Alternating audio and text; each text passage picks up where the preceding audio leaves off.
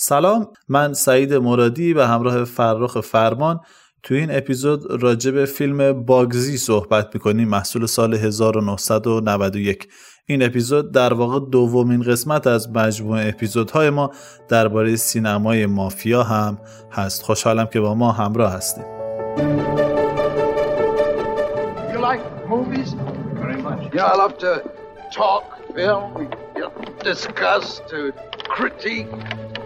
You want to see a film with me? Go look at the camera. Go look at the camera. Just go by like you're fighting.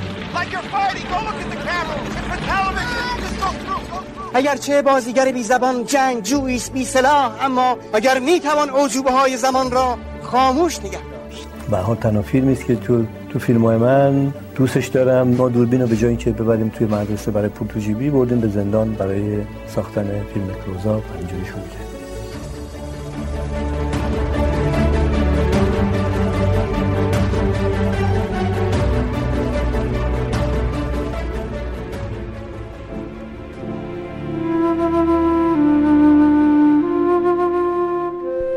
فیلم باگزی محصول سال 1991 و به کارگردانی بری لوینسون هست. توی این فیلم مجموعه‌ای از بازیگرهای خوب ایفای نقش کردن وارن بیتی، آنت بنینگ، هاروی کایتل، بن کینگزلی و چند تا از بازیگرهای دیگه. فیلم درباره زندگی باگزی بنجامین سیگل هست که نقشش وارن بیتی بازی می‌کنه.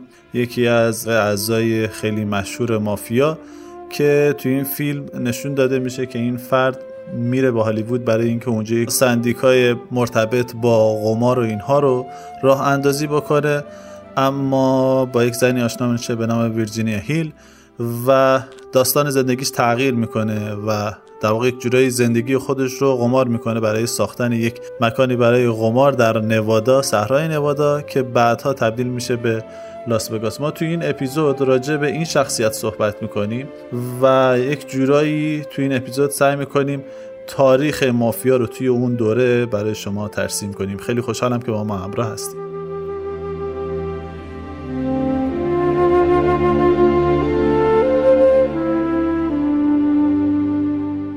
Did they ask Michelangelo what it would cost to paint the Sistine Chapel? Did they ask Shakespeare what it would cost to write Macbeth? If it costs a little more, it costs a little more. He built his dream with the mob's money. Want to be a little more specific? You just don't do that. I am talking about the single best idea I ever had. Las Vegas. What are we, Bedouins? That's Virginia Hill. Spectacular. Use your imagination. I'm using it. Let me know when you're finished. Where would you have some broad handle our money? No problem. Would you stop that, please? Warren Beatty, Annette Benning. You want out, you're out! Bugsy. God won't be able to bail you out of this one. پادکست سینما سلف هر دو هفته یک بار منتشر میشه و در هر اپیزود به بررسی وجوه مختلف هنری، فرهنگی و اجتماعی یک فیلم سینمایی می‌پردازه. شما می‌تونید پادکست سینما سلف رو از طریق پادگیر های مختلف مثل Apple Podcast، Google Podcast، Castbox و پلتفرم های داخلی مثل ناملیک و هزارو گوش کنید. علاوه بر اون پادکست سینما سلف به تازگی از طریق نرم افزار نوار هم در دسترس هست که محیط خوب و دوست داشتنی داره.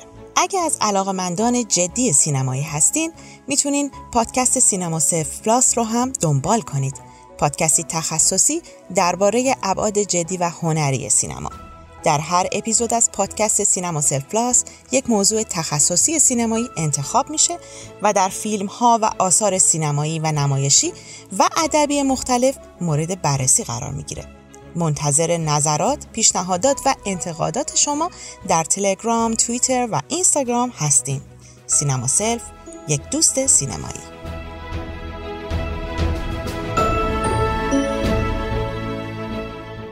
بسیار خب فراخ ما دوباره اومدیم سراغ سینمای مافیا سینمای مورد علاقه تو و البته بخشی از سینمایی که من خیلی بهش علاقه دارم. ما توی اپیزود قبلی راجع به آیریشمن صحبت کردیم. اونجا یه توضیحاتی دادیم راجع به اون چیزی که بر مافیا گذشته بود توی یک صده اخیر به خاطر اینکه فیلم آیریشمن این فرصت رو در اختیار ما قرار می‌داد تا راجبشون صحبت بکنیم. حالا توی باگزی ما سراغ یک شخصیت اومدیم اونجوری که از خود اسم فیلم هم مشخصه. منتها فیلم باگزی علاوه بر اینکه این شخصیت رو خیلی خوب راجبش صحبت می‌کنه به نظر من یک سری وجوه دیگه هم داره. علاوه بر اینکه یک فیلم متفاوت هست حالا توی ژانر گنگستری و اینها. فیلم خیلی ادعای اینکه داره راجع به حقیقت و اینها صحبت می‌کنه یه همچین ادعایی نداره. ما اول فیلم این عبارت based on the true story و فلان اینا رو نمی‌بینیم با این حال یک سری حوادث و نقاط تاریخی توی داستان هست که فیلم انگار اومده یک جورای اینا رو دراماتیزه کرده. از این استفاده کرده. فیلم همونطور که اولش هم شروع میشه یک جورایی اشاره داره به یک دوران خاصی از خود مافیا و همینطور دوران طراحی خود هالیوود. این شخصیت همونطور که توی خلاصه هم گفتیم این باگزی که خیلی هم دوست نداره باگزی صداش کنن میاد با هالیوود واسه اینکه اونجا یک در واقع حرفه ای رو را بندازه برای دوستان خودش یک مدیریت بکنه یک گروه خلافکار رو. که حالا راجبش بیشتر توضیح میدی خودت. اما اونجا با یک فردی آشنا میشه یک رومنسی شکل می‌گیره و فیلم سعی می‌کنه داستان این داستان رمانتیک رو در واقع بیاد توی اون بستر تاریخی راجبش صحبت بکنه. خیلی خوب به نظر من این کار انجام داده چون بسیار فیلم از بود فنی قابل ملاحظه هست هم از لحاظ طراحی لباس طراحی دکور. بازی های خوب بازیگرا و این روابط فوق شون موسیقی خیلی خوب انیو موریکانه کلا الان که حدود فکر می‌کنم یه 20 سالی ازش میگذره فیلم خیلی دیگه تبدیل شده به یک چیز کلاسیک و واقعا قابل توجه. من خیلی خوشحال شدم که این فیلم رو انتخاب کردیم به خاطر اینکه فیلم فقط نه تنها توی همین حوزه‌ای که تو می‌خوای با, با ما راجبش صحبت بکنی حرفی برای گفتن داره بلکه اصلا یک فیلم لذت بخشه.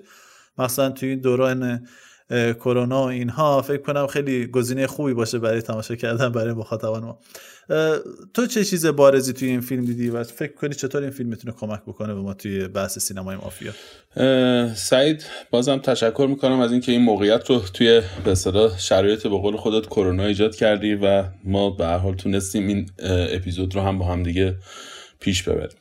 اول من اینو بگم که با توجه به اینکه من حس می‌کنم که ما بازخورد خوبی داشتیم در رابطه با اپیزود آیریشمن و علاقمندان که دیده بودن در واقع فیلم آیریشمنو با شنیدن حالا پادکستی که ما تهیه کردیم نکات جالبی براشون روشن شد. این برای من خود من خیلی خوشحال کننده بود که تونستیم کمکی بکنیم در شفافتر شدن این فضایی که تو آیریشمن ایجاد شده بود. اصلا اون لذته مقدار بیشتر بشه برای مخاطب فکر کنه واقعا تونست این کارو بکنه. دقیقا دقیقا. من حالا با بچههایی که خودم در ارتباط بودم حالا صحبت کردم یکی نکات بارزی که مرتب بهش اشاره می‌کردن همین مسئله بود که خب چقدر توی فیلم های این سبکی فضای فیلم بدون اینکه اطلاعاتی از قبل داشته باشی برات مبهمه و در واقع این پادکست ها کمک خواهد کرد که بتونیم ما یه فضای شفافتری رو ایجاد بکنیم. و پیشینه ها رو معرفی بکنیم و شرایط و موقعیت ها رو برای شنوندگان مشخص بکنیم تا اونا بتونن لذت بیشتری از این فضا ببرن. با توجه به صحبتی که قبلا کرده بودیم حالا ما رفتیم سراغ باگزی باگزی رو قبلا حالا ما توضیح دادیم تو همون انتهای آیریشمن که چرا مهم هست. و تصمیم گرفتیم که این اپیزود رو با هم دیگه پیش ببریم. باگزی یک فیلمی هستش که همونطور که خودت هم الان اشاره کردی خیلی فضای بزرگ نمایی نداره. در واقع فیلمی نیستش که اسطوره سازی کرده باشه. چون ما خب خیلی از فیلم ها رو داریم دیگه. مثلا آنتاچبلز فیلمی هستش که خب در رابطه با زندگی نسه و می‌بینیم که در مورد مثلا آلکاپون خیلی بسیار اسطوره سازی میشه. بزرگ نمایی میشه. یک شخصیت ماورایی این آدم رو نشون میده. ما به شکل دیگه خیلی اسطوره‌ای تر تو فیلم مابسترز با بازی کریستیان اسلیتر در نقش چاری لاکی لوچیانو و آنتونی کوین در نقش جو ماسریا و یه طیف وسیع از بازیگرا. داریم که اصلا کلا اسطوره سازیه یعنی موقعی که فیلم رو می‌بینی احساس می‌کنی که این آدما واقعا خیلی بزرگ نمایی شدن. و سازنده فیلم مثلا خودش علاقمند عشق به قول معروف فیلم های گنگستری بوده و علاقمند اون دوره بوده و اینطوری ساخته. حتی در فیلم فرانچسکو روزی فیلم لاکی لوچیانو نسخه فرانچسکو روزی هم باز ما این فضاها رو داریم.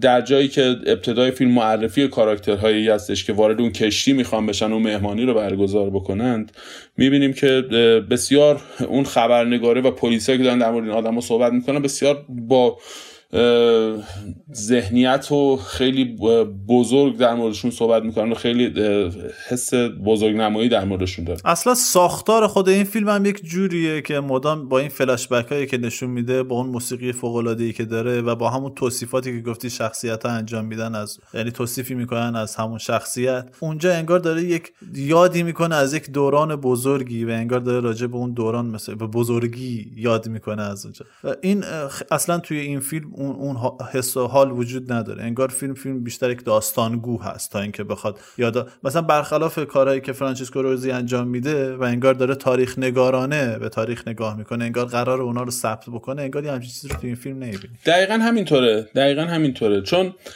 ما در واقع با این فیلم حوزه بیوگرافی طرف هستیم که حالا از اتفاق این توی ژانر کرایم هم میگنجه. در واقع داره بیوگرافی یک آدمی رو برای ما تعریف می‌کنه. من تا یکم بیوگرافی سختیه سعید به خاطر اینکه ما با یک آدمی روبرو نیستیم. مثلا در مورد مثلا بیوتیفول مایند صحبت نمی کنیم در مورد یک دانشمندی صحبت نمی کنیم که بقیه شخصیت های دوربرش خیلی مهم نیستن.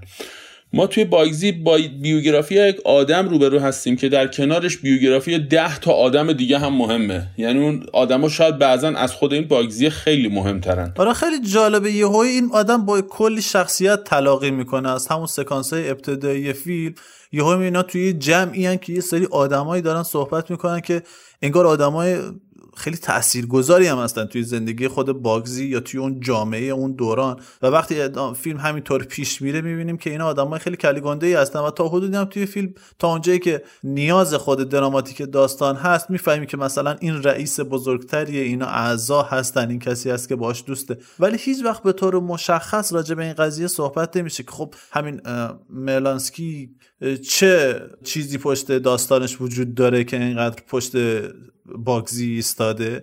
یا شخصیت های دیگه که اینقدر حرفشون برو داره یا یک درگیری با این شخصیت دارن. چرا؟ ریشه اینها کجاست؟ چون ما گذشته خود این شخصیت ها هم خیلی نمی‌بینیم. انگار قرار نیست بیاد راجع به اینا خود فیلم مفصل توضیح بده اصلا. دقیقا همینه. فیلم انگار دغدغش این نیست. یعنی دغدغش این نیستش که بشینه هیستوری این آدم ها رو برای ما تعریف بکنه. اما اینم باید توجه داشته باشی که کسی که میره فیلم باگزی رو نگاه می‌کنه همون بیننده ای نیستش که یک بعد از ظهر جمعه تصمیم می‌گیره یه فیلم هیجان انگیز ببینه و اتفاقا میره باگزی رو انتخاب می‌کنه. درست معمولا الان اینطوری شده که هر کسی یه اطلاعاتی پیدا می‌کنه در رابطه با اون فیلمه که حداقل ژانرش چیه؟ موقعی که با این فضا روبرو میشه ده دقیقه اول فیلم من ببینه ممکن اصلا براش هیجان انگیز نباشه فیلمو بذاره بر کنار. در نتیجه ما با یه سری بیننده به نظر من طرفیم که اگر که می‌خوان از یه فیلمی لذت ببرن قطعا باید در موردش اطلاعات داشته باشن. باگزی هم با این دید شروع میشه. یعنی با این دید شروع میشه که ما این آدما رو قرار شناخته باشیم از قبل و وارد این فضایه بشیم. و به همین دلیلم الان این پادکست فکر می‌کنم حائز اهمیت تو این حوزه. به خاطر اینکه ما در واقع اون شناسایی قبلش رو باید ایجاد بکنیم.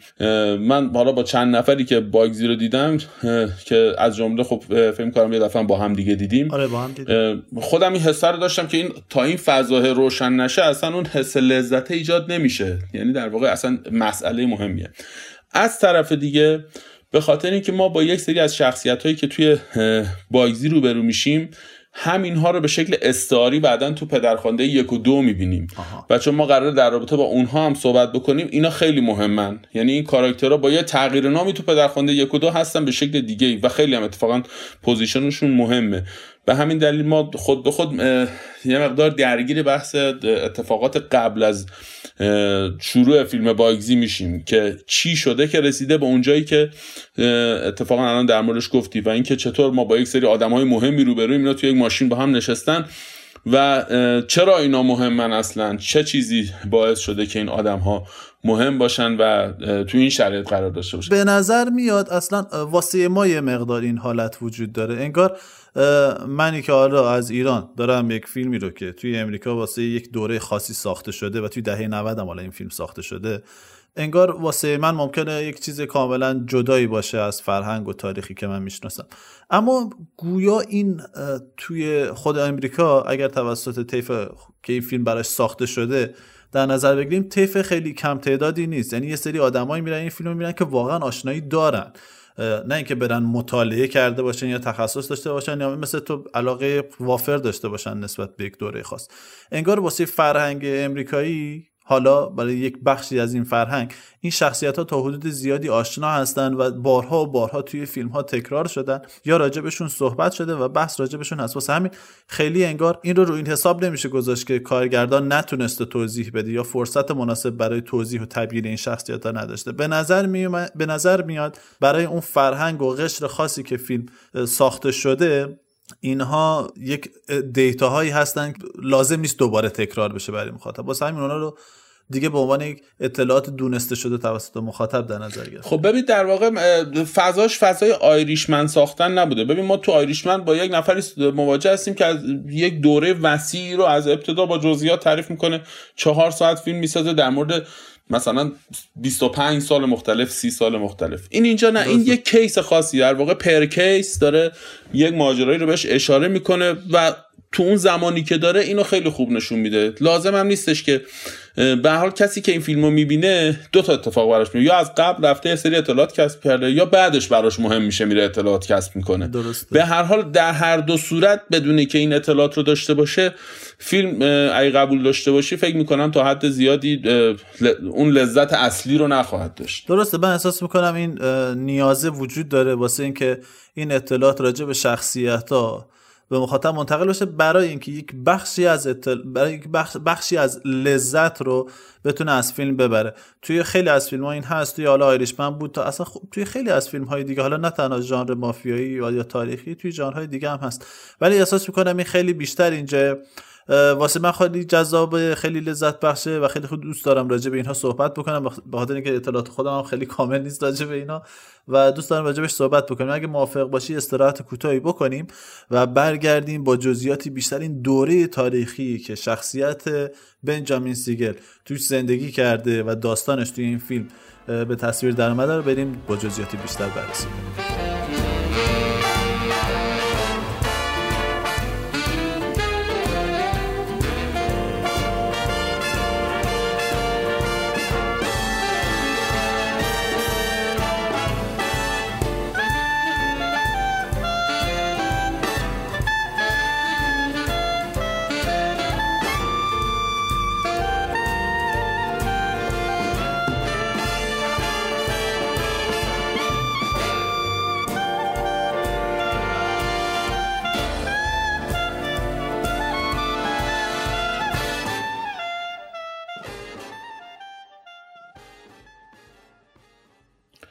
خب سعید ببین ما یه پیشینه باید در مورد این آدما داشته باشیم.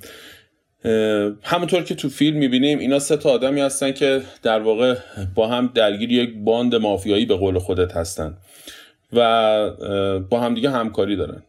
پیشینه اینا برمیگرده در واقع به یک حدود مثلا شاید بیش از 20 سال 25 سال پیش. زمانی که اینا برآمده از گروه هایی که کار بزهکاری و تبهکاری به حال توی نیویورک انجام میدن تبدیل میشن به چهره های شاخصی و با هم ارتباط پیدا می‌کنن. این ارتباط از چند نظر مهم هست. یکی اینکه خب تقریبا جز معدود ارتباطایی هستش که بین گروه های سیسیلی و یهودی شکل می‌گیره. به دلیل اینکه بنجامین سیگل و میرلانسکی که تو همین به اصطلاح فضا میبینیمشون آدمای یهودی هستن و چارلی لاکی لوچیانو یک آدم سیسیلی تبار هستش که با اینا در اون دو نفر نیتیو امریکا هستن در واقع. همونجا به دنیا آمدن اصالت آمریکایی دارن, دارن. آره اونا اصالت آمریکایی دارن. اما خانواده هاشون نه. خانواده هاشون عمدتا لهستانی هن. یعنی که خانواده های لهستانی هستن که اومدن اما خب اونا تو آمریکا به دنیا میان. مسئله که وجود داره این هستش که بنجامین سیگل و میرلانسکی قبلا با همدیگه در ارتباط بودن و با توجه به خشونت ذاتی که جفتشون داشتن و فکر خوبی که میرلانسکی داشته اینا تبدیل میشن به یه گروه به نام باگز و میر. این گروه باگزومیر یه گروه دو نفره بسیار خشنه. که کم کم می‌تونه جایگاه خیلی محکمی پیدا بکنه بین گروه های خلافکار. اینا باز خودشون گروه تشکیل داده بودن یا نه؟ اینا هم در ارتباط با گروه های ایتالیایی بودن قبل از این اصلا؟ ببین اینا در مجاورت همدیگه بودن. اینا زندگیشون تو همون آشپزخانه دوزخ بوده.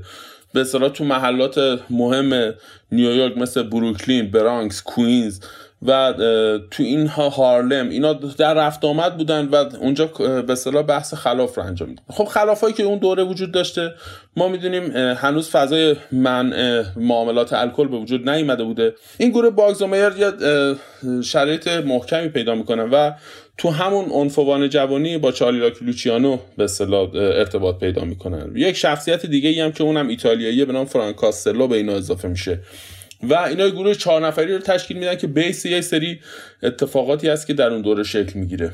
اینا خدماتشون رو بعد از یه مدتی در اختیار گروه هایی می‌ذارن که از اینا بزرگترن. این گروه ها عمدتا تو نیویورک دو تا دسته بزرگ تشکیل میدن. یکی دسته به اصطلاح سالواتور مارانزانو هست که اونم یک آدمی هستش که سیسیلی تباره و یه گروه بزرگی رو تشکیل داده. یه گروه دیگه جوماسریا هست که اونم به همین ترتیب. اینا دو تا رئیس نیویورک بودن. این مارانزانو و ماسریا در واقع دو تا خلافکار بودن که اصلا تو ایتالیا هم خودشون به این حرفه شریف در واقع اشتغال داشتن دیگه. یعنی اونجا اومدن به اینجا اشتغال نه نه. اینا آدمای به اصطلاح جوماسریا نه. جوماسریا اصلا یک آدمی بوده که به دنیا آمده سیسیل بوده. اما موقعی که توی ایتالیا میاد کم کم یه باندی رو شکل میده وارد به حوزه های خلاف میشه. اما مارانزانو نه. مارانزانو اصلا کلا آدم پولداری بوده خانوادتا. اصلا آدم شیک و موقری بوده آدم معروفی هم بوده. پس ماسریا خیلی شبیه پدر خود در واقع خود دون کولونه است که اونجا به دنیا میاد میاد اینجا. به نوعی آره. به نوعی همین شباهت ها رو داره. این دوتا دو تا دسته بزرگ بودن که درگیری های مختلفی رو با هم دیگه داشتن. اما تا قبل از بحث قانون منع معاملات الکل یا ولستید این درگیری ها خیلی بزرگ نیستن چون منافع خیلی بزرگ نیستن. یعنی منافع محدودی هست و یه جوری با هم کنار می اومدن موقعی که توی به اصطلاح 1920 بحث قانون ولستید به اصطلاح تصویب میشه و به اجرا گذاشته میشه یک دفعه خانواده های مافیایی که قبل قبلا هم حالا یه سری سری در امور خلاف و حالا کالاهای قاچاق و اینها داشتن متوجه میشن که چه درآمدی تو بحث الکل وجود داره و چه گنجی در این قضیه خوابیده. در واقع یه بدبستان مالی بود توی حوزه مشروبات الکلی که وقتی که این قانون ولستیت میاد که در واقع قانونیه که مشروبات الکلی در واقع داد و رو ممنوع می‌کنه. باعث میشه که این حرفه خیلی از کار بیفته. اون موقع این گروه های خلافکار می‌فهمن که در واقع یک حوزه جدیدی به وجود اومده برای خلافکاری و در واقع اینا باب میشه براشون این کار دیگه. میرن اونجا سرمایه گذاری می‌کنن جوری گردن کشی می‌کنن دقیقا. اصلا یه چیز جالب تری من بهت بگم سعید. این یه مقدار به تاریخ آمریکا ارتباط داره. اونم این هستش که باندهایی که درگیر حوزه خلافکاری بودن تو مخصوصا نیویورک و شیکاگو از مدتی قبل رصد کرده بودن و پیگیر رفتارهای سنا و کنگره بودن بابت اینکه دارن همچی قانونی رو تصویب می‌کنن. و اصلا زیر ساختش رو به وجود آورده بودن. یعنی تو خود دیترویت توی شیکاگو تو نیویورک تو کلیولند تو فیلادلفیا تو نیوجرسی تو نیو همشایر به اصطلاح مراکز بزرگ بزرگی برای به اصطلاح بحث تقطیر مشروبات الکلی به وجود اومده بود. دیگ های بزرگ اصلا آماده بودن. خیلی جالبه. آماده بودن برای این اتفاق. و زمانی که این قانون تصویب شد اینا فرداش مشروبشون تو بازار بود. یعنی این قضیه اینقدر خوب درک شده بود توسط باندای مافیایی که بعضی وقتا من فکر می‌کنم یه عده‌ای رفتن از این مافیایی یه پولی دادن از خلافکارا که این اتفاق بیفته. چون خدمتی بزرگ تسهیل کردن این قضیه. آره چون خدمتی بزرگتر از این نمی‌تونست دولت آمریکا به یه گروه خلافکار اینطوری بکنه. خب 1920 قانون ولستیت تصویب میشه به اجرا گذاشته میشه و بلافاصله جنگ های این گروه های خلافکار تو نیویورک زیاد میشه. خب گروه های دیگه هم بودن. ما می‌دونیم که گروه های دیگه هم به غیر از این دوتا گروه عمده تو نیویورک فعالیت می‌کردن. یعنی گروه هایی که بعدها توسط لاکی لوچیانو اینا میان همشون تحت یه پرچم قرار می‌گیرن. اما ما می‌دونیم تو شیکاگو جانی توریو دایی آلکاپون در واقع تمام این فعالیت رو زیر نظر داشته داشته کار می‌کرده که از کنارش آلکاپون به وجود میاد. توی خود نیویورک گروه های دیگه ای بودن که در رأس مثلا یکی از این گروه های بزرگ که حالا ایرلندی تبار بودن لوئیس لپکه بوچالتر بوده که بعدا حالا باز داستان جدیدی پیدا می‌کنه که من تعریف می‌کنم. اما اتفاقی که بین این گروه های به سیسیلی میفته اینه که اینا به زودی با همدیگه درگیر یک جنگ بزرگ منافع میشن. و لاکی لوچیانو و اون گروهش در رابطه با اینکه خدماتشون رو به کی بفروشن توی این دوتا گروه یک سری دچار تردیدها هستن. گاهی سمت اینن گاهی سمت اونن. و بالاخره در اسنای همین رفت آمدها یه جنگ بسیار بزرگتری بین این دوتا گروه در می‌گیره که مشهور به جنگ کاستلاماره یا جنگ گنگ ها تو نیویورک. این جنگ خیلی جنگ واقعا بزرگیه. بیشتر از 500 نفر آدم کشته و ناپدید و اینها میشن تو نیویورک و پلیس کاملا خودش از این ماجرا می‌کشه کنار. و این جنگی که حتی تو تاریخ آمریکا تو فرهنگنامه آمریکانا در موردش اومده و به اصطلاح گفته شده که همچی جنگی جز یکی از سرفصل تاریخی آمریکا میشه. بعد از این داستان آخرای جنگ که می‌رسه بعد یکی دو سال جنگ بالاخره گروه باگزومیر و لاکی لوچیانو تصمیم می‌گیرن که خدماتشون رو بفروشن به مارانزانو. در نتیجه این قضیه جوماسریا طی یه برنامه کشته میشه توی یک رستورانی که اتفاقا به دست همین گروه باگزومیر هم کشته میشه و پیروز جنگ میشه مارانزانو. منتها یه مشکل دیگه ای به وجود میاد بعد از اینکه این به اصطلاح مارانزانو برنده میشه. مارانزانو تبدیل میشه به یک کاراکتری که اصطلاحا ایتالیایی ها بهش میگن کاپو د توتی کاپی یا رئیس و رؤسا در واقع. این این رئیس و رؤسا به مارانزانو می‌رسه. منتها اتفاق بزرگی میفته. همون گروه باگزومیر و شارلی لاکلیچیانو به این نتیجه می‌رسن که این آدمه به خاطر ما اینطوری شد. در واقع این خودش توانمندی اینو نداشت که بتونه رئیس و رؤسا بشه. پس این کارو در واقع همین گروه لوچیانو کردن یا نه؟ یک برنامه کلی بود. چون اینجور که مشخصه گفتی خود لاکی لوچیانو و این گروه همراهش میانی که همچین برنامه رو پیاده می‌کنن که ماسریا رو در واقع ترور بله بله. دقیقا همینه. چون اون موقع اینا تو گروه ماسریا بودن اما خدماتشون رو میفروشن به مارانزانو و ماسریا رو حذف می‌کنن. در واقع به ماسریا خیانت می‌کنن. به این ترتیبه. منتها بعدش به این فکر میافتن که خب آقا این آدمه همونی که ما می‌خواستیم نیست. اولا مشکل بزرگی که اینا داشتن این هستش که لاکی لوچیانو حس می‌کنه که این اون آدمی نیستش که به اون فضای دموکراتیکی که تو ذهن لوچیانو بوده احترام بذاره و فضا رو با همگرایی و گروهی بتونن پیش ببرن. از اون طرف مارانزانه هم با خودش فکر می‌کنه که اینا موی دماغش شدن. حس می‌کنه که بهتره که زودتر از شهر اینا خلاص بشه. این قضیه به اصطلاح تا 1931 همینطوری افتان و خیزان پیش میره تا اینکه مارانزانه تصمیم می‌گیره یه مأموریت میده به یک آدم کشی که لوچیانا رو حذف بکنن.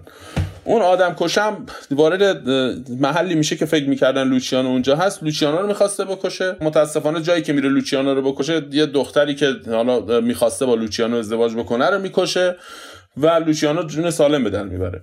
و بلا فاصله همون گروه باگزومیر و فرانکاستلو و لوچیانو اینا و اون حالا افرادی که دیگه حالا دور بر اینا جمع شده بودن تصمیم می‌گیرن که خب انتقام این قضیه رو بگیرن. امتداد این قضیه می‌رسه به یک روز خاص. یک روز خاصی که باز اون هم اصطلاح جزو روزهای برجسته توی تاریخ آمریکا در واقع محسوب میشه. در این روز این گروه حمله می‌کنن به دفتر مارانزانو چون یه دفتر داشته هستن. دفتر مارانزانو و مارانزانو رو می‌کشن و از بالای یه ساختمون پرتش می‌کنن پایین. یعنی مارانزانو از پرت میشه اونجا کشته میشه.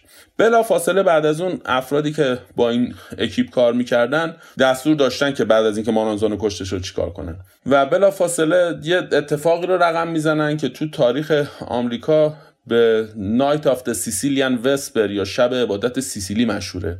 این در این شب تقریبا بیش از 40 50 نفر از کسایی که با مارانزانو کار می‌کردن از جمله کاپو رژیم هاش از جمله رؤسای اتحادیه‌هایی که وفادار بودن به مارانزانو توسط افراد لوچیانو توی نیویورک و کلیولند و فیلادلفیا اینا اصلا کلا از دم تیغ گذرونده میشن و کشته میشن. و فردا صبح که به کاروبار شروع میشه دیگه لوچیانو رئیس رؤساس و مارانزانوی دیگه وجود نداره.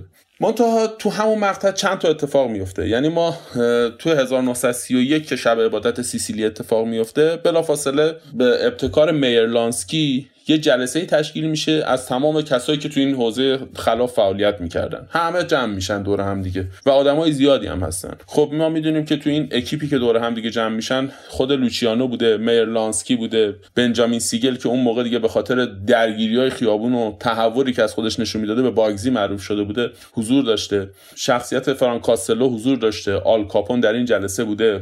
شخصیت لوئیس لپکه بوچالتر که از جزو رؤسای ایرلندی این قضیه به حساب میومده بوده آلبرت آناستازیا بوده و یه سری گروه مفصلی از این آدم ها در کنار همدیگه یه جلسه رو تشکیل میدن و اونجا اتفاقا میرلانسکی به همه میگه میگه آقا شما همه دارین همدیگه رو می‌کشین. این کشتن تا کی می‌خواد ادامه پیدا بشه؟ تا کی می‌خواد به این بیقانونی ادامه بدیم؟ ما یک نفر رئیس انتخاب بکنیم اما این رئیس هم اینطوری نیستش که هر کار دلش خواست بکنه. همه تحت اون کمیسیون کار بکنیم. و به ابتکار لاکی لوچیانو و مرلانسکی در واقع National Crime Syndicate در واقع تو آمریکا راه میافته. یعنی اون کمیسیون ملی خلافکارها در آمریکا شکل می‌گیره و این اولین نمونه در نوع خودشه. و همونطور که می‌دونیم تو تاریخ اولین مجموعه ای که یه سندیکا تشکیل میدن در رابطه با کارهای خلاف این اکیپی هستن که اینجا دور هم دیگه جمع یعنی وقتی صحبت می‌کنیم راجع به در واقع جنایت های سازمانی یافته بیشتر راجع به این صحبت می‌کنیم. یعنی یه دوره ای رو صحبت کردیم.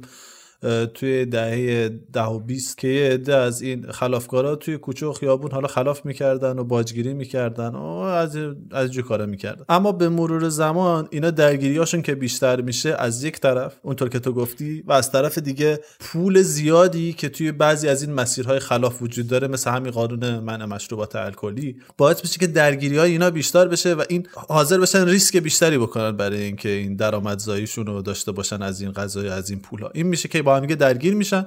درگیری اونقدر زیاد میشه توی رأس این قدرت ها که در نهایت افرادی مثل لاکیلوچیان و مرلانسکی می‌تونن توی برهه تاریخی قدرت رو به دست بگیرن. اما به جای اینکه مثل گذشته ها مثل مارانزانو و بقیه بیان از این قدرت جورایی سوء استفاده کنن و یک جورایی بدون فکر عمل کنن یعنی فکر می‌کنن یک گروه کاملا سازمان یافته رو ایجاد می‌کنن که از این طریق بتونن با همدیگه هماهنگ بشن. قدرتشون رو به جای اینکه استفاده کنن برای ضربه زدن به همدیگه ازش استفاده می‌کنن برای اینکه جنایت ها و در واقع اون تبهکاری های خودشون رو گسترش بدن توی آمریکا. یه دوره خیلی جالبی رسیدیم.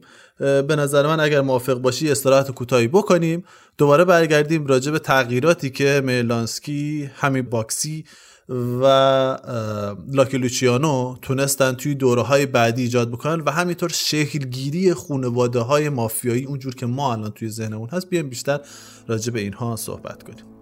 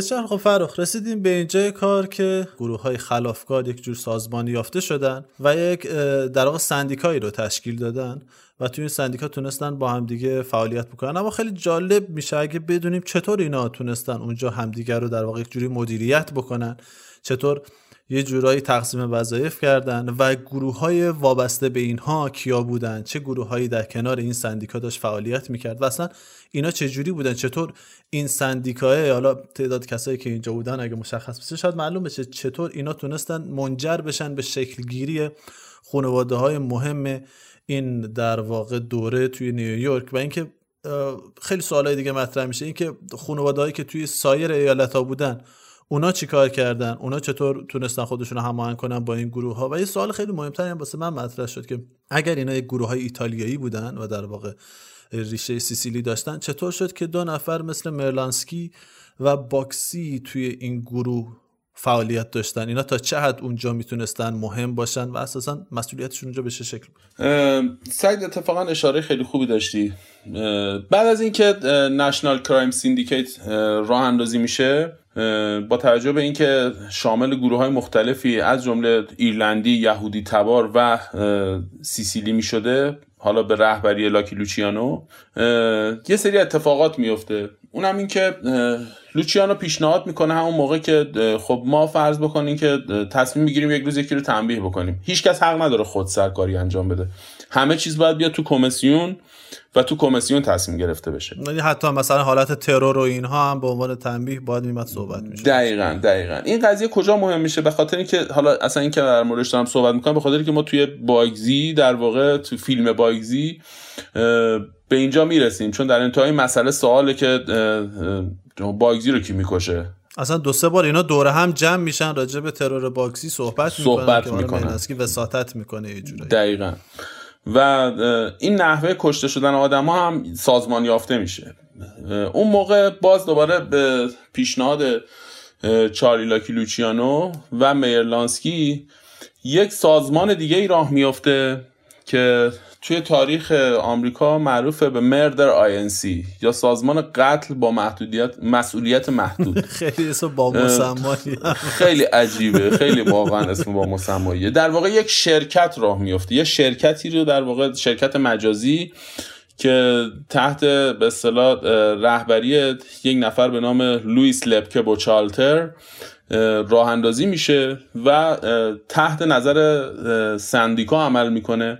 این شرکت در واقع وظیفش این هستش که وقتی که بهش نیاز هست دستورات از سندیکا بگیره و دیگه دستوری که به مردر آینسی داده می‌شده یعنی طرف کارش تموم بوده دیگه باید کشته می‌شده. در واقع مسئولیت حذف کسایی رو داشتن که دستور قتلشون توی سندیکای جنایتکاران تصویب شده. دقیقا. و اتفاقا مسئله که جالب هست این هستش که خب یه سری گروه توی این سازمان بودن که عمدتا ایرلندی، هلندی، لهستانی تبار و حتی یهودی هم توشون بوده. یعنی افرادی مثل ابنر لانگی مثل ابرلیس و از جمله خود باگزی تا یه مقطعی توی این سازمان بودن که بعدا جدا میشن از این. موقعی که باگزی از نیویورک برمیگرده میره به لس آنجلس از توی سازمان مردر در میاد. و این سازمان واقعا سازمان مخوفی بوده.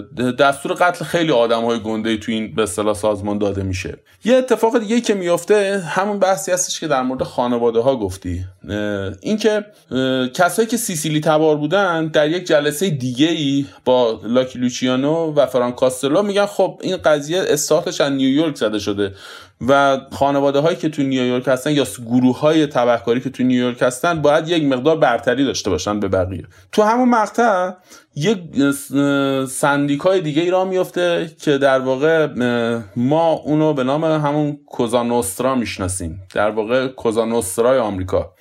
که اینا در واقع پنج تا گروه نیویورکی هستن که باز تحت رهبری لاکی لوچیانو تو نیویورک یک سندیکایی رو تشکیل میدن و این سندیکای سیسیلیای نیویورک میشه. اعضای این به سندیکا کارلو گامبینو هست. یکی از کسایی که اونم از قبل با لاکی لوچیانو فعالیت می‌کرده. بعد جوزف بونانو هست که اون هم به همین ترتیب. اون هم تو جنگ کاستلاماره فعال بوده و خیلی آدم بزرگی بوده.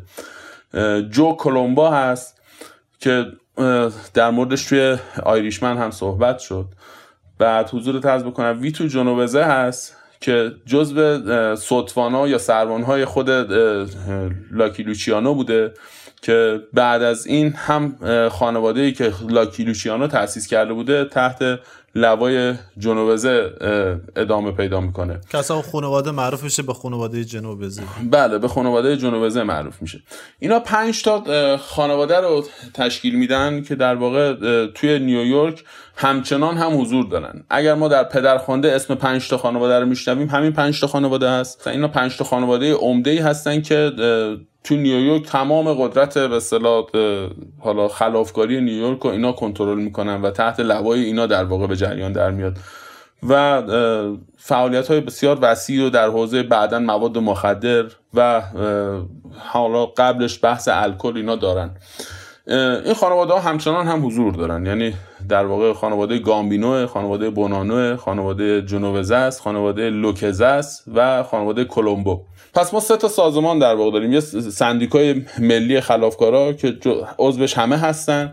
یه سندیکای سیسیلیا که توی سندیکای سیسیلیا جالبه تو نیویورک در جلسات معمولا باگزی سیگل و میرلانسکی هم شرکت می‌کردند. اما بدون حق رأی. یعنی اینا توی به اصطلاح سندیکای سیسیلیا حق رأی نداشتن. فقط تو سندیکای اون National Crime Syndicate می‌تونستن رأی داشته باشن به خاطر که یهودی بودن. دلیلش هم این بوده که خب بین این گروه های مافیایی که به نوعی سیسیلی تبار محسوب میشن یه حساسیتی به این موضوع وجود داشته. و به همین دلیل اینا توی درخواست لاکی لوچیانو توی کمیسیون شرکت می‌کردن اما حق رأی نداشتن. به دلیلی که فقط نیویورکی بودن. اما توی National Crime Syndicate اینا حضور داشتن و با توجه به همون روحیه های نژاد پرستی که در بعضی از خانواده های مافیایی وجود داشته این اتفاق تو نیویورک نمیافتاد. اصلا این کارا کم مشخص بود توی این خانواده تا حدود زیادی. اصلا من یادمه توی پدرخوانده هم هست که یک جایی خود دون کلونه. نمی‌خواد با اینا همکاری بکنه توی بحث مواد مخدر چون خود کلا نه بس توی بحث مواد مخدر نه مشروبات الکلی کلا توی اینا وارد نمی‌شده طبق اون چیزی که توی فیلم پدرخوانده راجبش صحبت میشه. ولی اونجا یکی از اون خانواده ها بلند میشه از کنار میز و میگه که آره اصلا چرا با وقتی این همه پول توشه چرا نباید بریم سراغش؟ اصلا بیایم این رو فقط به سیاه‌پوستا بفروشیم به ایتالیایی ها نفروشیم. یعنی یک جور نگاه نجات پرستانه توی اونها وجود داشته. ولی قبل از اینکه بریم یه استراحت کوچیکی بکنیم فرخ یه نکته برام خیلی اینجا جالبه. چون ما تقریبا رسیدیم به اون دوره ای که فیلم باگزی داره توش وقایع میگذره. یه کم فاصله داریم هنوز. یه فاصله هست. هنوز کم فاصله آره. داره. یه مقدار. حالا من فاصله هم توضیح میدم و بعد میریم سراغ اون. آره فقط می‌خواستم بپرسم ببینم این چطور میشه که اینها علاقمند میشن به این که برن در لس آنجلس؟ برن در کالیفرنیا برن توی حالا اونجا سرمایه گذاری بکنن توی قسمت های مختلف. و اینکه خود این شخصیت ها چه اتفاقی براشون میفته آیا اینا در تمام این مدت می‌تونن این خانواده هاشون رو بگردونن؟ چطور میشه که این خانواده ها دست به دست میشه؟ توی این دوره ها چه دوچار تغییراتی میشن؟ و اصلا جایگاه خود دولت امریکا توی این وضعیت چی اینا چه عکس عملی نشون داده بودن؟ چون از یک دوره معنی مشروبات الکلی صحبت کردیم از همین رو صحبت کردیم. این اتفاقات چه تاثیر روی اونها گذاشته و چه جور رابطه بین خود این دولت با این آدم ها وجود داره. به نظر بریم یه استراحت کوتاهی بکنیم. برگردیم راجع به این جزئیات بیشتر صحبت کنیم.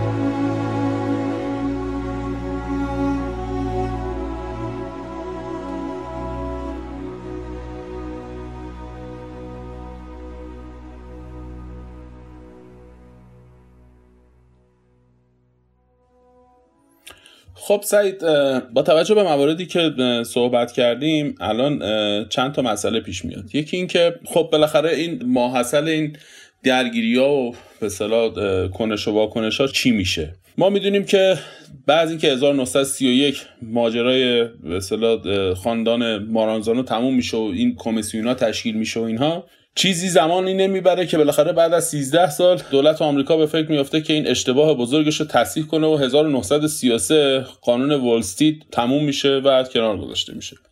منتها خب یه اتفاقی این وسط افتاده. این خانواده ها و این گروه ها انقدر پول کسب کردن که حالا مسئله بعدیشون این هستش که خب حالا با این همه پول چیکار باید کرد؟ پول خیلی عدد بزرگیه. یعنی چیزی که من حالا طبق تحقیقاتی که در این رابطه کردم بحث میلیاردها دلاره. یعنی بحث چندین میلیارد پوله که بین یه چیزی بیش از مثلا 20 تا 30 تا خانواده و گروه و دسته مختلف تقسیم شده بوده. خب یه بخشی از این خانواده ها سیسیلی هستن. ما می‌دونیم که یک گروهی از اینا سیسیلی هستن که توی شهرهای مختلف فعالیت می‌کردن. یه بخش عمدهشون هم تو نیویورک بوده. یه بخششون توی غرب آمریکا فعالیت می‌کردن. یعنی می‌دونیم توی لس آنجلس مثلا یک دو, تا دو سه تا خانواده یهودی فعالیت می‌کردن. ما نوع فعالیت های اینا رو از قبل تا بعدش مثلا می‌تونیم تو فیلم الی کانفیدنشیال ببینیم. اگر که خاطرت باشه اونجا در رابطه با این خانواده ها و مخصوصا خانواده کوهن که رهبرشون هم میکی کوهن بوده صحبت میشه. اما در شرق چه اتفاقی میفته در شرق بعد از اینکه بحث قانون منع معاملات الکل تموم میشه این خانواده ها از 1933 به بعد درگیر فعالیت های مختلفی میشن. یه بخشیش توسعه دادن همین حوزه قمار. تو حوزه اسب دوانی قمارخونه های کوچیک شرط بندی های کوچیک و بزرگ هستش و یک بخش دیگه ایش هم در رابطه با حوزه اتحادی های کارگری هست. اتحادی کارگری که ما نسخه کمال پیدا کرده شو توی آیریشمن داشتیم که در رأسش جیمی هوفا قرار داشت. اما اینها در 1933 به بعد اکثرشون توی شرق آمریکا زیر نظر خانواده های مافیایی دارن اداره میشن و فعالیت هاشون منافعی به این خانواده ها میرسونه.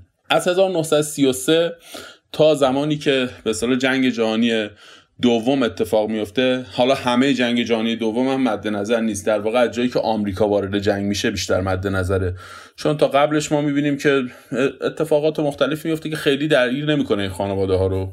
حتی اونایی که سیسیلی هستن به اتفاقات تو ایتالیا خیلی واکنش به خصوصی نشون نمیدن و خودشون زیاد درگیر نمی‌کنن. چون یک اتفاق مهمی که به اصطلاح می‌دونیم تو ایتالیا تو همین مقطع میفته و به همین دلیل خانواده های سیسیلی ارتباطشون رو تقریبا با مبدع خودشون که سیسیل هست دست میدن. این که موسولینی یک نفری رو به نام چزار موری می‌ذاره استاندار سیسیل میشه و این آدم انقدر خودش آدم مخوفیه که اصلا نگاه نمی‌کنه کی داره چیکار می‌کنه. انقدر قلقم می‌کنه و انقدر از این کسایی که وابسته به خانواده های مافیایی هستن که اون موقع تازه خیلی سنت مدارتر و با شرافت تر بودن انقدر از اینا می‌کشه و اعدام می‌کنه که اصلا دیگه مافیا تو اون مقطعی که این آدم استاندار سیسیل هست اصلا کلا تعطیل میشه. ارتباط مافیا آمریکا هم تو اون مقطع با اینا قطعه. اما جنگ جهانی دوم که آمریکا درگیر میشه خب یه مفهوم هایی برای به این تبهکارها هم پیدا می‌کنه. مهمترینش این هستش که خب اینها با توجه به اینکه مخالف دولت موسولینی بودن یک سری فعالیت ها خود به خود سعی می‌کنن انجام بدن در راستای خلاف جهت منافع موسولینی تو ایتالیا. و این از زمانی که آمریکا تو بعد از قضیه پرل هاربر وارد به جنگ با آلمان میشه اتفاق میفته یعنی خود به خود ایتالیا و آمریکا روبروی هم قرار می‌گیرن با توجه به اینکه ایتالیا متحد آلمان بوده. ما تو این فضا هستیم که فیلم باگزی داره شروع میشه. یعنی فیلم باگزی تو این فضا شروع میشه. جنگ جهانی دوم در جریان هست. موسولینی هنوز در رأس قدرت خانواده ها پولاشون درگیر حوزه هایی کردن اما این حوزه ها براشون درآمدزایی کافی نداره. فکر مشخص و مدونی وجود نداره که حالا با این همه پول باید چیکار کرد. کارهای مختلفی انجام میدن که نتیجه به خصوصی نمی‌گیره و پول بیکار زیاد وجود داره. و در این فضا ما شروع فیلم باگزی رو داریم. یعنی جایی که همه خالی از ایده هستن و باید یه ایده نوعی پیدا بشه تا امتداد فعالیت های خلافکارانه بتونه درآمدزا باشه و پول جدیدی رو به این خانواده ها جاری بکنه. بسیار خب فرخ. حالا با این وضعیتی که توصیف کردی این اتفاقاتی که توی دو سه دهه افتاده بود واسه همین شخصیت ها هم واسه خود مافیا و هم واسه خود امریکا. این اتفاقاتی که اینجا افتاده یه فیلم باگزی شروع میشه و ما این شخصیت های مختلف رو می‌بینیم که میان و با هم دیگه روبرو میشن. حالا دیگه تو این فضا ما می‌فهمیم که این سه شخصیتی که اومدن یک ارتباط عمیقی با همدیگه دارن یک شناختی از همدیگه دارن و قرار با همدیگه یک کاری رو انجام بدن و خیلی هم با همدیگه در واقع بدبستان های حالا احساسی دارن. از قبل و هوای همدیگر رو و از طریق همین هوای همدیگر رو داشتن تونستن در واقع قدرت خودشون حفظ بکنن. واسه همینه که در طول فیلم کلا می‌بینیم میرلانسکی خیلی سعی می‌کنه که حفظ بکنه باکزی رو و حتی از اعتبار خودش هم براش می‌ذاره و لوکلوچیانو هم خیلی جاها کنار میاد با این قضیه که این آدم رو حفظ بکنه. اما در کنار اینها من فکر می‌کنم یه نکته خیلی جالبی هم که در مورد این فیلم وجود داره علاوه بر نگاهی که به این دوره مافیایی داشته به خود سینما هم خیلی خوب نگاه کرده. فیلم خیلی به این علاقه خود شخصیت باگزی به این سینما هم اشاره می‌کنه که چطور این آدم دوست داشته همیشه در این درگیر باشه با سینما درگیر باشه با هنر و بازیگری و اینها. و یک علاقه بوده و علاقه خود فیلم هم به این دوره خوب نشون داده. میشه فکر کنم اون صحنه اول که اشاره هم بهش کردیم خیلی خوب این باستاب رو نشون میده. یک جایی که این میره دوست سینماگر خودش رو ببینه دوست بازیگر خودش رو ببینه باگزی اونجا و با اون در واقع با اون زن آشنا میشه و وقتی می‌خوام برن میرن وارد یک حالت غروبی میشن که توی دکور داره اتفاق میفته و من فکر کنم این یک نمادی است از کل فیلم. اینکه فیلم داره اون فضا رو دوباره توی فضای سینمایی بازسازی می‌کنه. یعنی کل واقعیت های ساخته شده توی فیلم همشون بازسازی های در واقع دراماتیکی از واقعیت هستن. واسه همینه که من خیلی اگرچه توی خیلی از فیلم ها حساسم نسبت به اینکه وقایع تاریخی واقعا یک فکت حقیقی ازشون وجود داشته باشه توی فیلم. علکی تعدیل نشن عوض نشن معنی دیگه ای به وجود نه ولی اینجا اصلا اون حساسیت رو ندارم نسبت به فیلم. و احساس می‌کنم این خود فیلم اصلا اون اول رابطه خودش رو با این واقعیت خیلی خوب مشخص می‌کنه.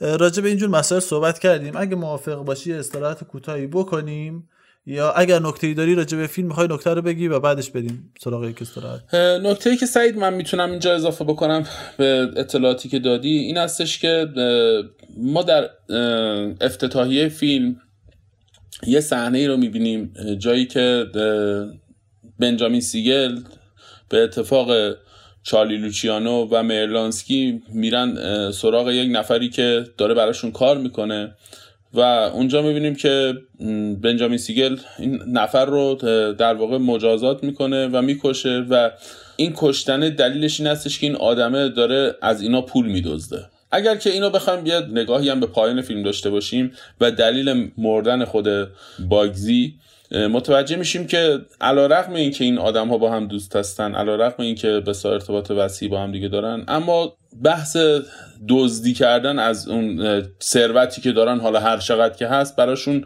یه گناه نابخشودنیه. این یه نکته مهمه که حالا در ادامه بیشتر بهش می‌پردازیم و در واقع می‌خوای بگی این پیش زمینه ای که اینجا نشون داده میشه یک مقدمه ای هست بر کل فیلم. اینکه دو تا آدم هستن با همدیگه خیلی دارن صحبت می‌کنن خیلی مشکلی با همدیگه ندارن. ولی یهوی باگزی برمیگرده میگه تو این پول دزدیدی؟ بنابراین لقات همینه دیگه اون طرفو می‌کشه. و این اتفاق دقیقا باستابش توی خود فیلم برای باگزی هم اتفاق میفته دیگه ناچارن بکشن. من فکر می‌کنم این یک ریاکشنیه از این آدم ها که در واقع این ذهنیت رو به بیننده بده که با چه فضایی روبرو هست. سه تا آدمی که با هم دیگه خیلی دوست هستن و یه نفری که براشون کار می‌کنه و به خاطر خیانتی که در رابطه با پول اینا داره انجام میده مجازات میشه. و بعد می‌بینیم که ما توی امتداد فیلم می‌بینیم که این مهم نیستش که این آدم کی هست. می‌تونه دوست نزدیک باشه یا یک آدم دور باشه. زمانی که خیانت می‌کنه چه خیانت در رابطه با فعالیت های مافیایی اینها و چه خیانت به پول اینها سرنوشتش یک چیز هست. حالا ممکنه این به طول بیانجامه اما در نهایت اتفاقی که میافته در پایان ثابت خواهد بود.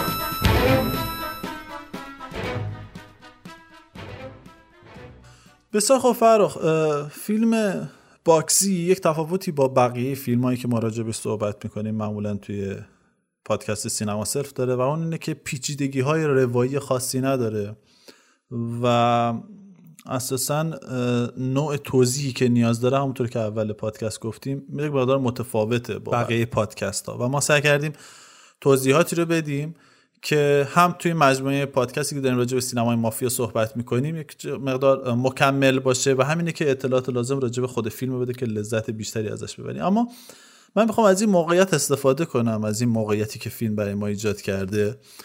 و راجع به یه سری ویژگی های خوب فیلم صحبت کنم که شاید فرصت نشه توی اپیزودهای دیگه و فیلم های دیگه راجع به اینها صحبت کنیم.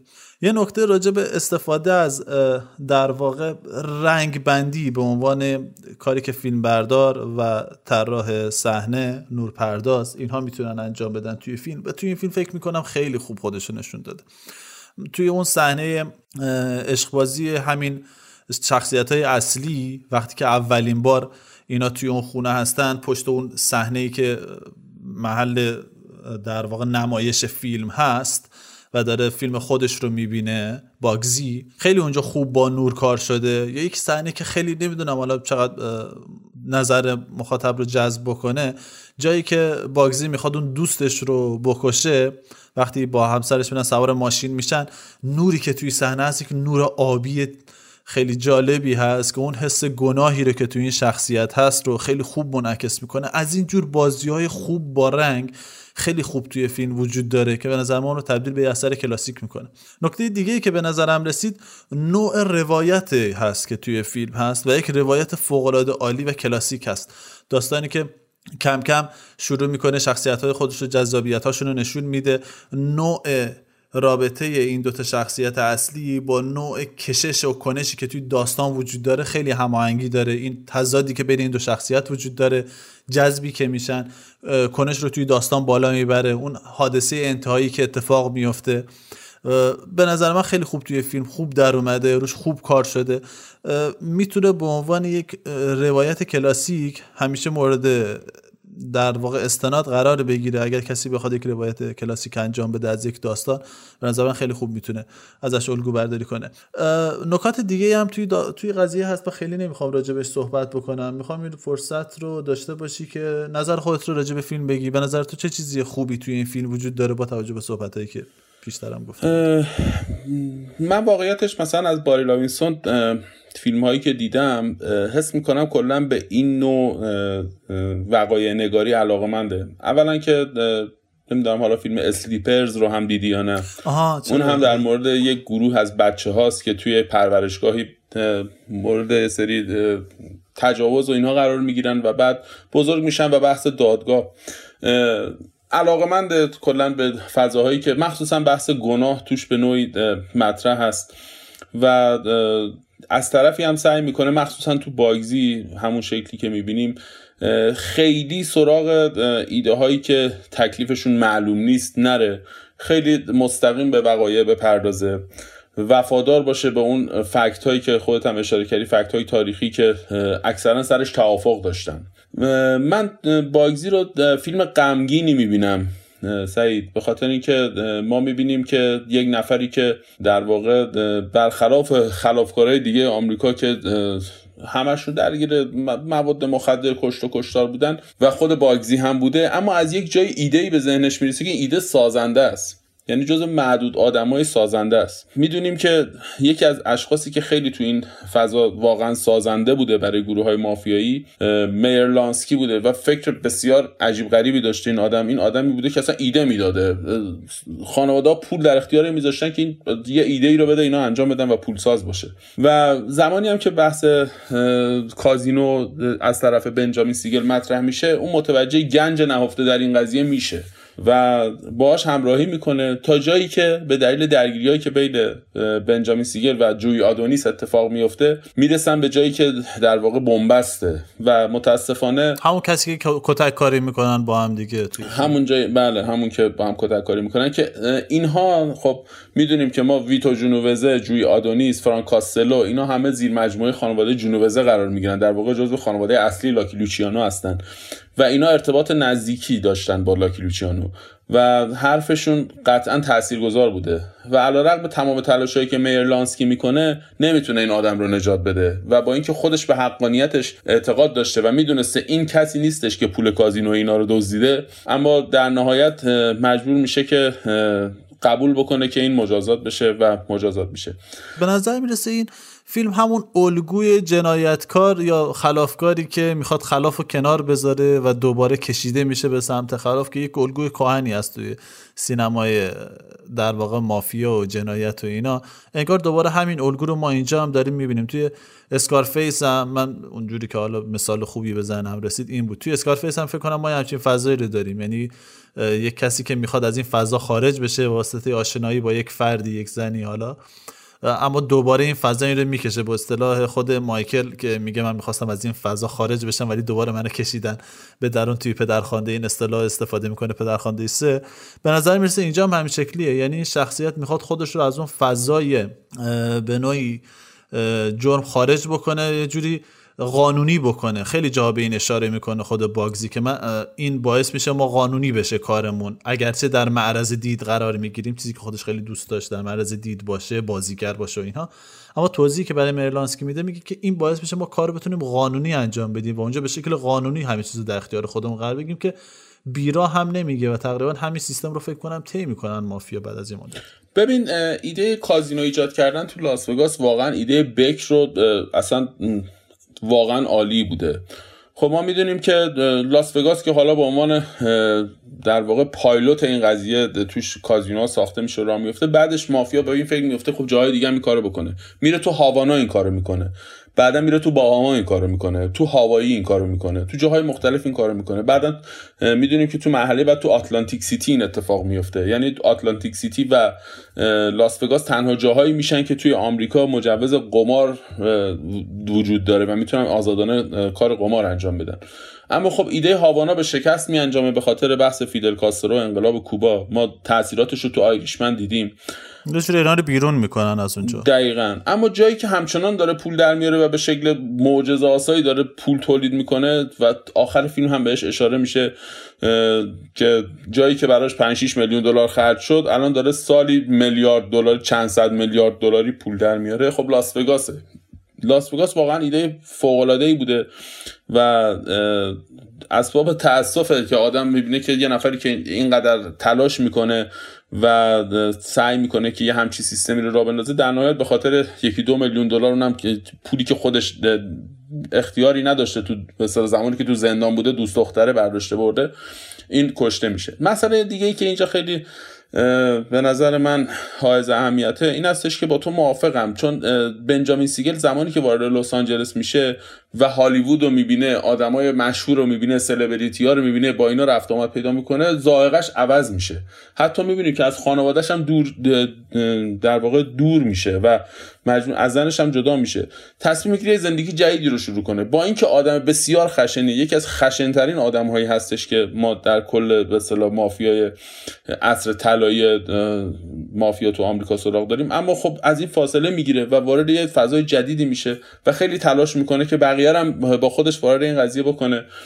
منتها به نظر من اون ذات خشن مافیا اجازه نمیده که این کار رو تکمیل بکنه و حتی بمونه خودش بهرش رو ببره و در نهایت تو این وسط کشته میشه و از بین میره. بسیار عالی. من حالا دوست دارم راجع به این قضیه هم حالا یه اشاره حداقل بکنم که روایت ها راجع به شکل گیری این لاس وگاس روایت ها متنوع. روایت های دیگه هم وجود داره از شخصیت های دیگه که تاثیرگذار بودن حالا ایده ها رو دادن. اما اون چیزی که کاملا مشخصه اینه که سرمایه‌گذاری عمده رو همین باگزی انجام میده. حالا اینکه ایده از کی بوده ایده دقیقا از خودش بوده یا از جای دیگه اومده کسای دیگه بودن اینش به کنار. اما از اونجایی که مشخصه که گویا این سرمایه گذاری رو به این شکل انجام میده روی این قضیه We're taking over control of the Flamingo Hotel. Ben Siegel controls the Flamingo. Bugsy Siegel is dead. The Flamingo belongs to us.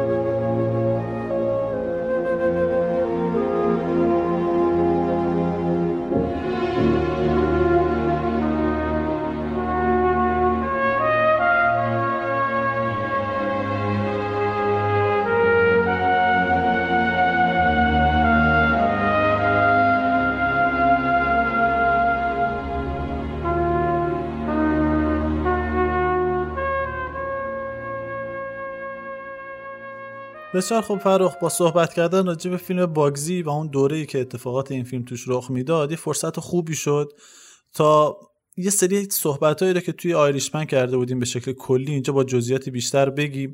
و من خیلی جالب بود این روابط مافیایی این شخصیت هایی که درگیر این قضايا بودن. خیلی من راغب شدم. البته بعضی از این فیلم ها رو مثلا مثل لاکی لوچیانو اینا رو دیدم و دوستم دارم. مثلا فیلم های روزی رو دوست دارم. ولی راغب شدم که برم سراغ یک سری دیگه از این فیلم ها که راجع به این شخصیت ها صحبت می‌کنن. دوره خوبی بوده برای حالا منظورم اینه که دوره خوبیه که راجبش صحبت کردیم ولی ما رو میرسونه به فکر می‌کنم دهه چهل و خورده ای دهه پنجاه دیگه کم کم که اینا کم کم مافیا میره سراغ این نوع کارها. ولی یک سری وقایع که اینجا راجبون صحبت کردیم بعدا فکر کنم به دردمون بخوره. همین شخصیت ها به خصوص توی فیلم پدرخوانده یک و دو که اسامی تغییر کرده شخصیت ها جابجا شدن و یک چینش دیگه ای از وقایع و شخصیت ها رو ما فکر کنم توی پدرخوانده پدرخوانده ها می‌بینیم که واسه همین جالب می‌کنه اون فیلم رو. اینا خیلی به دردمون می‌خورن فکر کنم اونجا. خیلی احتمالا ارجاع خواهیم داد به اینجا. مخصوصا خودت احتمالا خیلی صحبت خواهی کرد راجع به اینجا. چون ما راجع هم با هم صحبت کردیم راجع به خیلی از اینا. خیلی از اینا رو من از قبل آگاهی دارم اما احتمالا توی صحبت راجع به پدرخوانده ارجاع خواهیم داد به این فیلم ها. و به خصوص فیلم کازینو که اونجا هم روابط بین شخصیت ها و نوع نگاه خود اسکورسیزی به حقیقت اگه یه نفر بخواد یک دیدگاه مستندی نسبت به واقعیت داشته باشه با کسی که دیدگاه دراماتیکی نسبت به واقعیت داره بین اسکورسیزی و لوینسون فکر کنم خیلی خوب مشهوده. به نظر من اینا نکاتی هست که تو این اپیزود حتما حالا راجبشون صحبت کردیم. بعدا به کار خواهد اومد توی اپیزودهای بعدی و صحبتهای دیگه که راجع به فیلم های مافیایی خواهیم کرد. تو به عنوان صحبت پایانی چه در نظر داری؟ سعید باید بگم که یکی از فیلم هایی که من واقعا دوست داشتم توی این سیستم واقعا فیلم بایگزیه. شاید بالغ بر 6 7 دفعه من این فیلم رو دیدم و از بخش های مختلفش واقعا لذت بردم. بازی های فوق ای رو همونطور که خودت گفتی داریم. موزیک بی‌نظیری رو داریم. انیو موریکونه واقعا یه اثر خیلی خوبی رو برای این فیلم خلق کرده. و اصلا سوای بحث ماهیت خود باگزی یکی از دلایلی که ما به این فیلم پرداختیم همین بود که بتونیم مورد اشاره قرار بدیم. خیلی از این شخصیت ها رو در آثار بعدی که می‌خوایم بهش بپردازیم توی همین روند فیلم های مافیایی و نکته که خیلی حالا به نظر من مهمه این هستش که چون من با یک دو تا دوستا که صحبت می‌کردم اینو می‌گفتن که خب فیلم های برجسته حوزه گنگستری رو ما داریم که مثلا می‌تونستیم بهش بپردازیم مثل بحث مثلا روزی روزگاری در آمریکا. من اینا اشاره بکنم با توجه که بالا با هم صحبت کرده بودم روزی روزگاری در آمریکا یک فیلم گنگستری هست اما یک فیلم مافیایی نیست.